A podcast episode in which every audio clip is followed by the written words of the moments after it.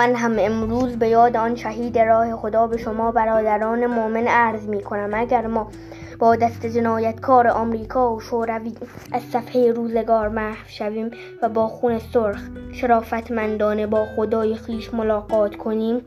بهتر از آن است که در زیر پرچم ارتش سرخ شرق و سیاه غرب. زندگی اشرافی و مرفه داشته باشیم و این سیره و طریقه انبیای اعظم و ائمه مسلمین و بزرگان دین مبین بوده است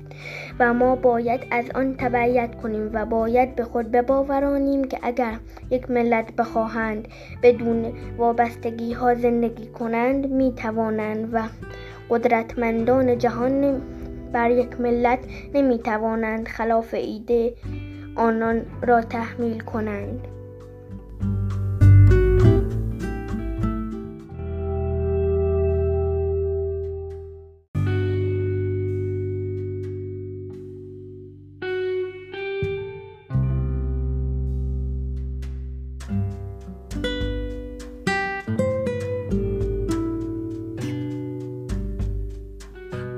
من هم امروز به یاد آن شهید راه خدا به شما برادران مؤمن عرض می کنم. اگر ما با دست جنایتکار آمریکا و شوروی از صفحه روزگار محو شویم و با خون سرخ شرافتمندانه با خدای خیش ملاقات کنیم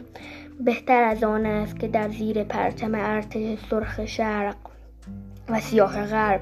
زندگی اشرافی و مرفه داشته باشیم و این سیره و طریقه انبیای اعظم و ائمه مسلمین و بزرگان دین مبین بوده است و ما باید از آن تبعیت کنیم و باید به خود بباورانیم که اگر یک ملت بخواهند بدون وابستگی ها زندگی کنند می توانند و قدرتمندان جهان بر یک ملت نمی توانند خلاف ایده آنان را تحمیل کنند.